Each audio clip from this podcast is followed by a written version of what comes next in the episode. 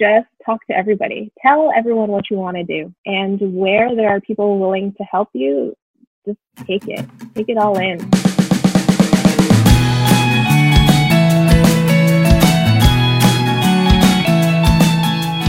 All right. Um, Sherry, thank you so much for being on the show. Uh, welcome. Thanks. No problem, Anton. Happy to help. Yeah, awesome. So, uh, why don't you just uh, get started by uh, introducing yourself and telling us a little bit about yourself and what you do? Sure. Um, so, my name is Sherry Chu. I started a charity called ALS Double Play.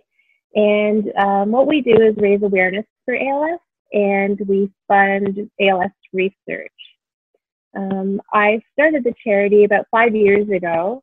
Um, my brother Christopher had been diagnosed with ALS when he was 32 years old. Um, it was a huge shock to the family. We didn't know anything about ALS, um, didn't actually know anything about it. And the more I learned about it, the more I realized that I wanted to do something more significant to help the ALS community. Right. Okay. So um, yeah, I don't know if you want to know more about um, yeah, disease. just just go right into it. Yeah. okay, so um, ALS is actually quite devastating. Um, right now, has no cure, and um, we're sort of bubbling under the brink of finding um, some kind of way to help the disease. So they are looking at therapeutics, and in the U.S., they are um, looking at clinical trials right now. So it's really exciting what the ALS Ice Bucket Challenge has done to help ALS. Um, but it's still a disease where um, every 90 minutes someone gets diagnosed with ALS, and, and at the same time, every 90 minutes someone dies. It is a fatal disease. Um, so what happens is um, in our bodies, we have um, neurons that each have a specific job. And with ALS, um, we have motor neurons that go from our brains to our um, all of our voluntary muscles. And for some reason with ALS, uh, these motor neurons die. And what happens when these motor neurons die is that you start to atrophy. So as you um, are not able to use, say, your leg, um, so the muscles in your leg start to atrophy and you're no longer able to walk, or your grip strength in your hands um, are affected. Um, so little by little, all of your voluntary muscles start to die. Um, and the one thing that's pretty crazy about ALS is that your brain is left intact. So for the most part, um, five to ten percent of people do um, experience some dementia, but for the most part, um, people with ALS know exactly what's happening around them. So their brain is left intact. They're totally they're emotional. They know exactly what's happening to their bodies as it pretty much crumples around them.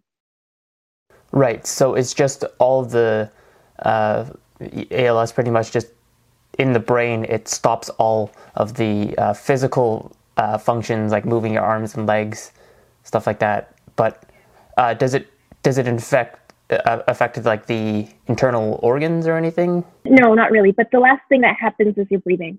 Um, no, I mean it can be um, something that like it can affect something that will in turn affect your internal organs. So for most people, they're not able to um, eat after some time because they're swallowing becomes difficult. Um, and so a lot of people with ALS get feeding tubes. So um, then, you know, their swallowing is sort of impacted. But as far as your actual organs, they don't they don't really die if that's what you're asking. Like they don't really right. get impacted. Okay, understood. And so, you know, it, it seems that you know it, it is great that uh, uh, about five years ago we had the Ice Bucket Challenge bring a lot of attention to uh, this uh, you know this condition, and um, yet we still don't really know all too much about it. We just know that yeah, it just sort of stops you from moving. Um, I didn't know like how how how does one treat it? Like, is it just? Could you explain yeah, more about sure. that? Um, there's actually no treatment for ALS right now. Absolutely none. So when my brother became sick with ALS, the best we could do for him was make him comfortable. Um, it was a pretty crazy road for him, for the family. You know, he was a very independent young person. He, like you, had his own business. He was actually a photographer. I don't know mm. if I, I, told you that, Anton. yeah, yeah, yeah, yeah. You, you've told me. Yeah, so he had his own business, and um, so for him, and he was um, really uh, physically fit. Like he played volleyball once a week. He rest soccer. He played golf. He rode a motorcycle. You know, he was living his best life um, when he became sick. It started for him in his leg. Um, what happened was he started limping and he didn't know why. Um, and then uh, his grip strength became really difficult. So, as a photographer, I'm sure you can imagine that would be really hard to be able to not carry your camera. For a while, he um, had an assistant who would carry his camera for him and he would direct the shot. And that was kind of his way of being able to continue his work, but that really didn't last much longer. Um, he, I think within a year, had to stop driving he was driving a stick shift car too. it would make us kind of nervous towards the end, but um, we, you know, we trusted that he knew what he could do. Um, so we didn't want to take away things from him before he was ready to lose them. So yeah, um, there's really no treatment right now for ALS, and uh, that's what's difficult. And also, um, the other thing too because they don't understand exactly where ALS comes from. Um, there's no test. There's no definitive test for ALS. Um, so when Christopher was going through um, testing to find out what was wrong with him, it took just about six months for them to to deduce that it was ALS. And even then, um, you're not entirely certain until after you die and um, an autopsy an autopsy is done. Wow. And at what stage uh, of his um, uh, did, did he uh, was he diagnosed with it? Like, was it the after the limping po- problem, or was it after the grip strength? Yeah, so um, a couple things happened. So because he was playing sports regularly, he recognized pretty quickly that he wasn't his body wasn't doing what it normally would. So you know, when he was playing volleyball, even his friends would notice that he would miss shots that he normally would make. Um, and then the limping started after that. Um, and that's when he started doing testing. Um, and so the progression happened as, you know, he was doing his tests. But um, they say now that once you do, once people are diagnosed with ALS today, um, it's about 60% through your body already. So even if there was treatment, um, the treatment that's being tested right now does not um, stop ALS, really. It will slow progression. So it's not even as if um, right now we could, you know, have a treatment that would stop you from or reverse anything, like would give you back, say, your mm-hmm. strength or give you back your normal movements.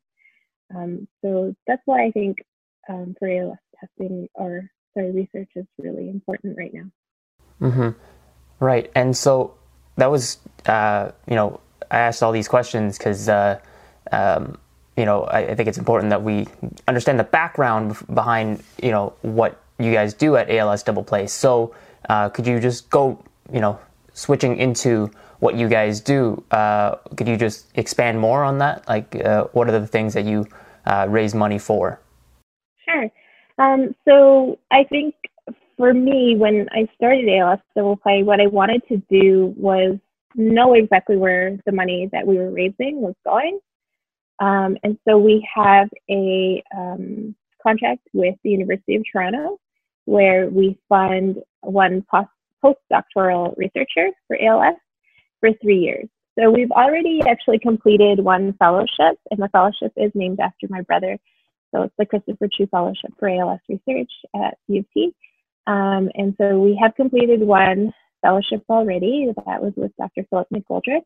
And he actually, in his time of being the Christopher Chu Fellow, had published a paper in an international neurology magazine, which was really awesome, which is totally difficult to understand, but he was really good at explaining it in non-scientific terms what he was studying.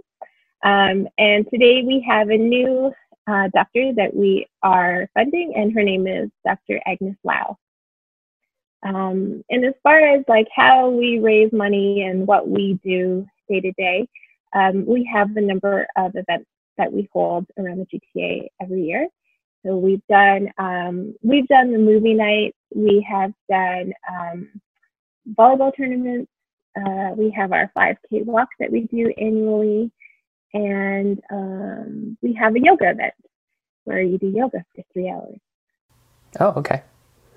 All right. So you guys, uh, uh, it's the, the, fundraising goes primarily to research, but then also a little bit to um, raising awareness, and uh, you guys primarily raise that through various uh, fundraising campaigns, and uh, you said a run and a couple of other things. Okay. Yeah. Cool. Yeah.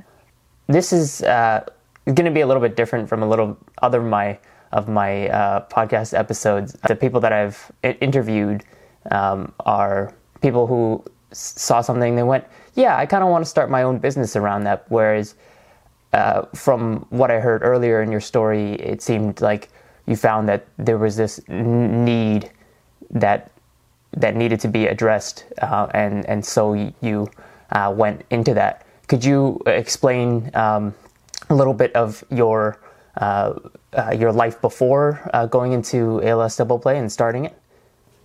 Yeah, for sure. Um, so you know, I took the traditional route. I went to um, university, did an undergrad, did a grad degree. Um, I worked for um, government for about 11 years. Um, and then I went into uh, management consulting for about three years. Uh, in is when my brother became sick, um, and when I started to learn more about the disease. And I guess like as I was working in the industry, I I don't know, I felt like I wasn't really making a difference. I mean, it kind of sounds cliche, but I don't know. I just felt like I guess maybe after my brother became sick, there it was like this realization that there's so much more and maybe there's so much more I can contribute. Um, and I remember meeting Dr. Janice Robertson. She's the lead researcher at the University of Toronto for the ALS Research Lab. So I met her at this event, and um, instantly we had this connection, and she has become a really great friend. But I remember that morning meeting her, and she said to me, You know, your family has been so great at um, raising money already for the disease. And she said, I can see something in you that you're going to make a real difference for us. And I was like, okay, yeah, sure. You know, and even before then, when I was working in government, my brother would call me and, and just bug me at lunchtime and be like, oh, you know where I'm going for lunch today? I'm doing this, and I'm, I have all this time. I can do other things. And and I would say to him like, stop bugging me. And he's like, you know, you could have this all too. All you need to do is start your own business. and I said to him, you know, I no, I'm good. I'm good working for somebody else. I'm I'm good just following what someone told me to do. I I can do that. You know, and I didn't think until, you know, Christopher was sick and we were in the middle of this and you know, I was thinking like we need to we need to do something to help the community because how like my thing was always how can we send people to the moon and we can't understand ALS? You know, I was like, there's got to be a way, and um, I think just fundraising um, wasn't going to be enough for me. Like us participating, the family participating in different fundraising events for ALS wasn't going to be enough. Like I needed to do something and take the lead on it. Um, and so I remember I actually came to this realization when I was working on a project in Africa. and I was sitting there in the middle of the night and I was like, I'm going to start my own charity for ALS. And, um, you know, I came home from there and, you know, I sat on it for a while. Um, and, you know, I talked to people about it, but kind of like cautiously because I was afraid of it. Um, and I actually had people tell me that I was crazy. It wasn't going to work. I wasn't going to make enough money to sustain myself. Um, and that it was really difficult with the CRA. Um, but I did it anyway. And uh, here we are five years later, and uh, mm. I think it's going well. I mean, COVID 19 is going to be a bit of a struggle for us this year, but um, right. it doesn't, you know, research can't stop for this disease. So. Yeah, I think, yeah. So you basically had started off in a very traditional route, um, and uh, one after your brother had been diagnosed, uh, I guess, sort of uh, after you, you and your family had been fundraising for a while, you, you sort of uh, had this, uh, you know, uh, had been thinking, and one thing led to another, and you ended up uh, starting ALS Double Play. Were you still working when you had started it, um, or w- did you go f- like full time? When? W- how did that work out? so on paper, I started it while I was working, um, but I had to leave um, almost immediately um, management consulting, and I started working for um, another charity. So I worked for a hospital foundation um, in the meantime to learn how to run a charity. Because as much as I kind of knew how to fundraise and run events, I didn't really understand the ins and outs of running a charity. Um, so I had this opportunity to work for a hospital foundation, which was amazing because it was just about the right size. You know, um, there were less than 20 people working there. I had access to all the directors and the president, and also with the hospital um, senior management too. And you know, everybody knew that I had started this charity, and I was there to learn. And they were really amazing about sharing their experiences with me. Um, and you know, the president was amazing about saying, "Sherry, this is you should pay attention to this, or you should talk to this person." Um, and so I really appreciated that time with them. And after my time was done with them, I wasn't sure I was ready to go full time, but I just did. Mm. Nice. So yeah, you. Uh, it's great that you were able to uh, find uh, basically kind of mentors to, to sort of help you figure out how to run this your own thing. Um, and yeah, I think that's an important lesson that a lot of uh, uh, young starters uh, can learn is you know try to um, whatever thing that you're trying to start, whether it's a career or you're trying to start a business or a nonprofit, you know, try to learn from people who have who have done it and see walked those same paths as you and uh, gone through the same struggles and let you know, oh, this is how you overcome this obstacle. This is how you overcome that obstacle. And yeah, it seems like you really found a lot of value in that. Would you say? Yeah, definitely. I mean, um, even today, it's like being able to reach out to them and ask them questions or people that I worked with at the foundation, like, I'm struggling with this. Like, what do you think about this item? Or should I try this provider? And it's been really great still, even today, that they've been able to answer some questions that I have. So, yeah, I would definitely say, like, anyone wanting to start something is I think two things like just talk to everybody, tell everyone what you want to do. Um, don't be afraid of it, and and where there are people willing to help you, take it, take it all in. You know, make note of what they're saying to you, and uh, and really listen to it. I think that's that's one of the things. I mean, you know, you talk to people all the time, and but it doesn't necessarily mean that you're listening and internalizing what they're trying to teach you. Mm-hmm. Right. Excellent. Um, and it's, it's great that you're able to f- find that uh, support system. Uh, and, you know, we can't go uh, through any of this alone uh, no. as, as, uh, as business owners or as uh, nonprofit directors or leaders or whatever.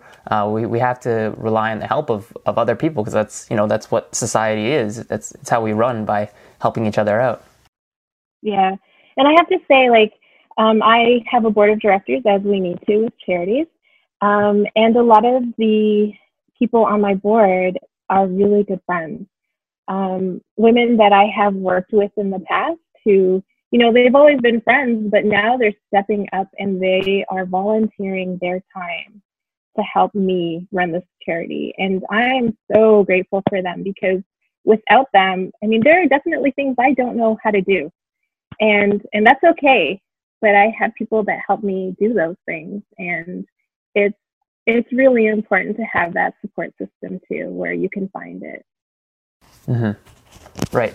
Um, so if you have that, is is that support system with you um, at, at, home as well? Like, uh, what do your uh, friends and family feel? I know we, we, talked about this earlier before we had um, uh, scheduled this podcast, but yeah, could you just yeah talk more about um, uh, what you know family and friends and uh, that your close loved ones uh, think about you running this nonprofit?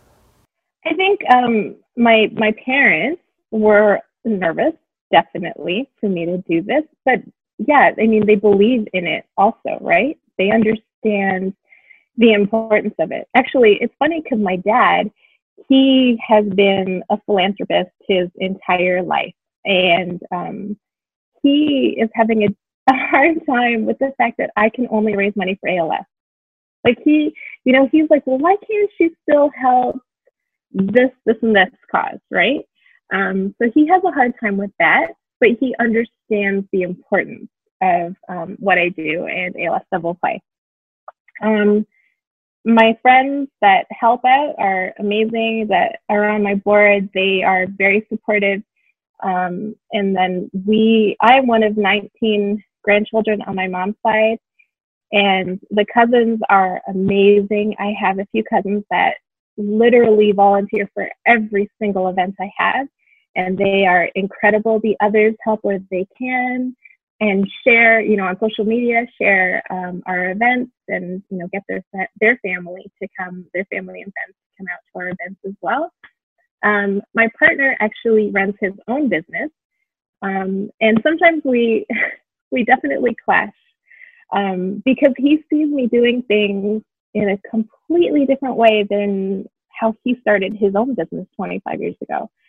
Um, so that can be interesting, but I I have to, and and this is a really good lesson for entrepreneurs and people just starting out is don't think don't take things so personally. and you know I have a hard time, especially when it comes from someone you love. Um, it's hard when they they tell you like you should be doing this or you should consider that. And um, sometimes I think you have no idea this is totally different as a charity. But yeah, it does translate. And if I just take a moment to step back and listen, then I can probably learn something there. So, mm-hmm. um, you know, I am, you know, for the most part, surrounded by people who definitely support um, the charity and what I'm doing. But yeah, my parents have friends that still ask when I'm going to get a real job. So that's also a stumbling block sometimes too. Right. And it, I, I, find it so interesting when people ask, like, when are you going to get a real job? Like, what does that question even mean? You know, if I know if if you're getting if you have a, a salary that you know pays all your bills, then that it's so weird. If you're like the number two, if you've been hired as like the CFO of a company of a large company, then they become really proud. But if you're the one who started that company, they, they still ask, when are you going to get a real job? It's very strange how people think. It is really weird. And, you know, I think for, you know, when my brother first started, it was the same. And I was maybe like that with him as well, too, right? Because because you don't see them, you don't see this traditional work life.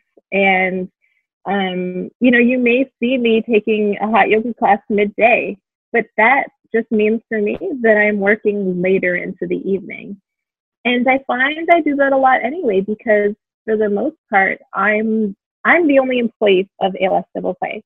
So everyone else that helps me has a full-time job, which means they're responding to my questions um, and my requests after hours. So that means I'm also working after hours as well. So I think you know, we need to find that balance in our days. And if that means I'm going to yoga in the middle of the day, then that's fine. right. Yeah. And, you know, I find that it's always, and even if you're doing something in the middle of the day that other people would do uh, after work, then it doesn't matter because you're still always, it's, it's hard not to think about your job or, or your business or your organization. You're just I think that's a problem that some of us have. Is just we, we're always thinking ab- about the the issue, about uh, the problems that we can solve, or new ideas that we have. Is that something that you have as well? Oh yes, completely. Um, and actually, I think it comes to me a lot too when I'm walking my dog. If that makes any sense. You know, when you're outside and you think you're not thinking about work, but all mm-hmm. of a mm-hmm. sudden something comes to you and you're like, "Oh, where's my phone? I need to take a message right. for myself so I remember this." It's always the mundane activities. yeah. Yeah. So, would you would you say that's like a, a big problem that you you have? Um, you know, trying to uh, separate your yourself from uh, your organization as uh, like do you ever have trouble uh, with what they call you know work life balance? Um no i don't i don't think so. I think um, when i'm thinking about um, the charity it's i think it's only because i need to make it better. I want to do something different. I want to make it interesting. And i really it's funny because um, I really like to talk out loud about it with other people to see their take on things. Um, and that's sometimes where I get new ideas from um, or insights on on what I'm doing um, when you're just talking to random people about things. And I think you can't be afraid of that. I think before I was like, you know, I'm always shy to say what I do, but I shouldn't be.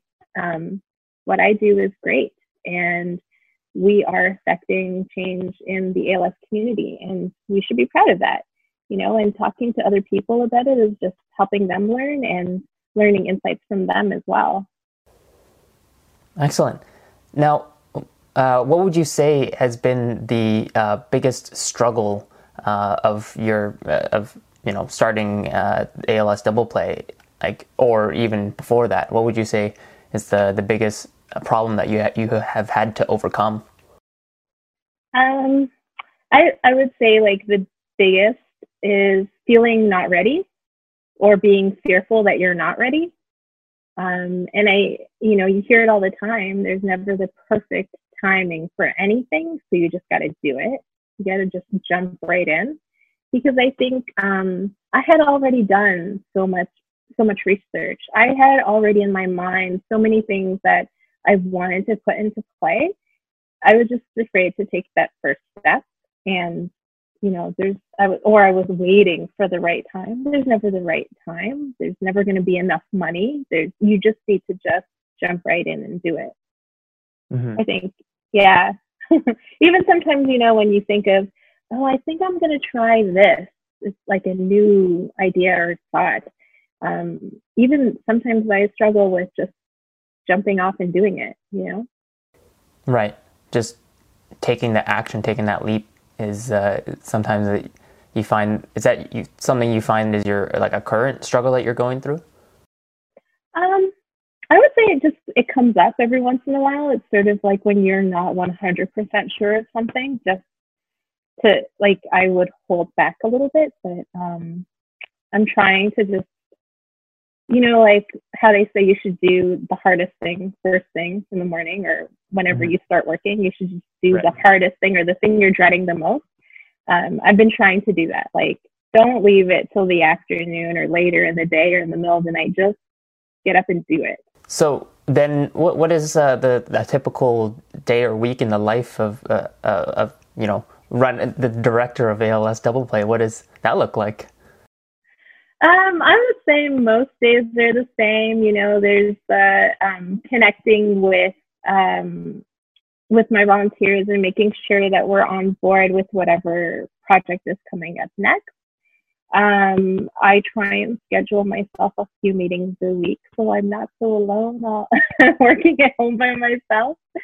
Um, and yeah, and and phone calls with donors, um, just checking in with them, especially during this time is checking in with everyone to make sure that they're okay um, mm-hmm. and that they have what they need to move forward right now too.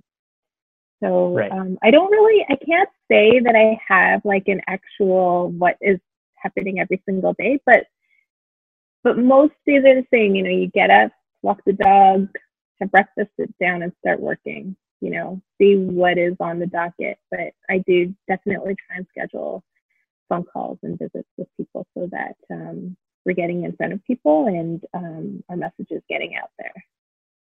Right, and and I assume that if you have an event coming up that you're planning, then that would be the closer you get, the the more the weeks and days become about that said event.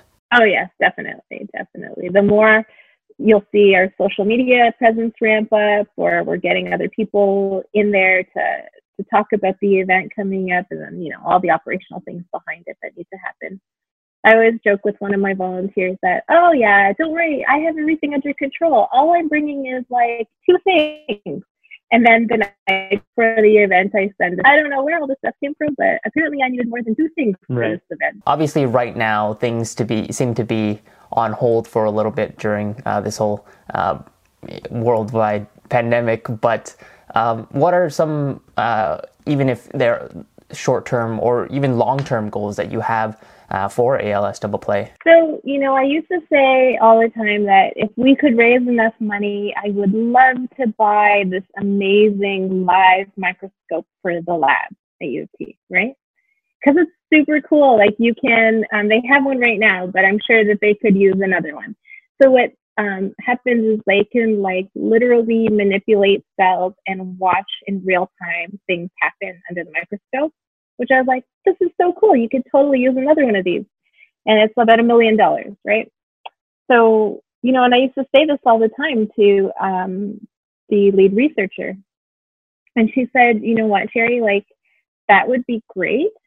But what is most needed is people. We need people in the lab to use those microscopes. So I would say, like, my next big goal is instead of just being able to fund one researcher for three years, like let's fund three researchers at the same time, like three researchers at different levels for ALS, doing different things, or maybe their research um, integrates with one another. That would be really cool too. So I would think that's our next goal for ALS Double Play is to be able to fund more than one researcher at a time. Okay, sounds really cool. And uh, so, uh, like, how much have you guys raised so far? So, so far we have donated to the university over $200,000. Wow, excellent. Yeah, we're um, pretty proud of that. Yeah, that's pretty cool. Um, great. So, what would you, uh, you know, this podcast is for those who are just starting out in their career, in their business, or in their nonprofit, if they're starting one, um, what would you say to someone specifically if they're thinking of starting a, um, a, a, charity or a nonprofit? Um, what, what's a piece of advice that you would you would give to this person who's just sort of uh, at the early stages of it? Um, I think two things is find your niche. So whatever that is that makes you different from everybody else and um, well, maybe it's three things. Don't be afraid to start it. And I think the last thing is is live it every in every way you can. You know, um, to tell your pe- tell people your story. Um, don't be afraid to share it. And I mean, only you will believe in it more than anybody else. No one will ever believe in your cause as much as you do. So don't be afraid um, of people saying no to you. Don't be offended by people not being as on board as you. Um, but just you need to personify everything that you want to do for your cause. So everyone needs to see it, so you need to live it. Excellent. Well, thank you so much for that uh, piece of advice. Is there anything else that you would uh, like to say to the listeners? Sure. Um, you know, if you go to our website, um, I'd love for you to take 10 minutes to watch um, our short film. It's called My Son Christopher. And, you know, it's just a different take on life with ALS. It's, it's told from the perspective of my mom, our, our mom, um, and my brother when he was living with ALS. Um, and I think it's a great way to just, you know, to humanize the disease. Um, and if you can, come out to our events. And like we always say, we'd like to make ALS history with you. Right. Excellent. Well, then, how can uh, where can people find more about uh, ALS and, and what you guys do? Where, what, uh, yeah, where can we find you? We're all on social media, and our website is um, alsdoubleplay.com. Great. And uh, your social media handles are? alsdoubleplay.com or alsdoubleplay. So Twitter is alsdoubleplay, Instagram is alsdoubleplay. Um, we're on Facebook under alsdoubleplay. So Excellent. just type that in, you'll find us. All right. Excellent. Well, thank you so much for being on the show. Uh, I wish you uh, a lot of luck.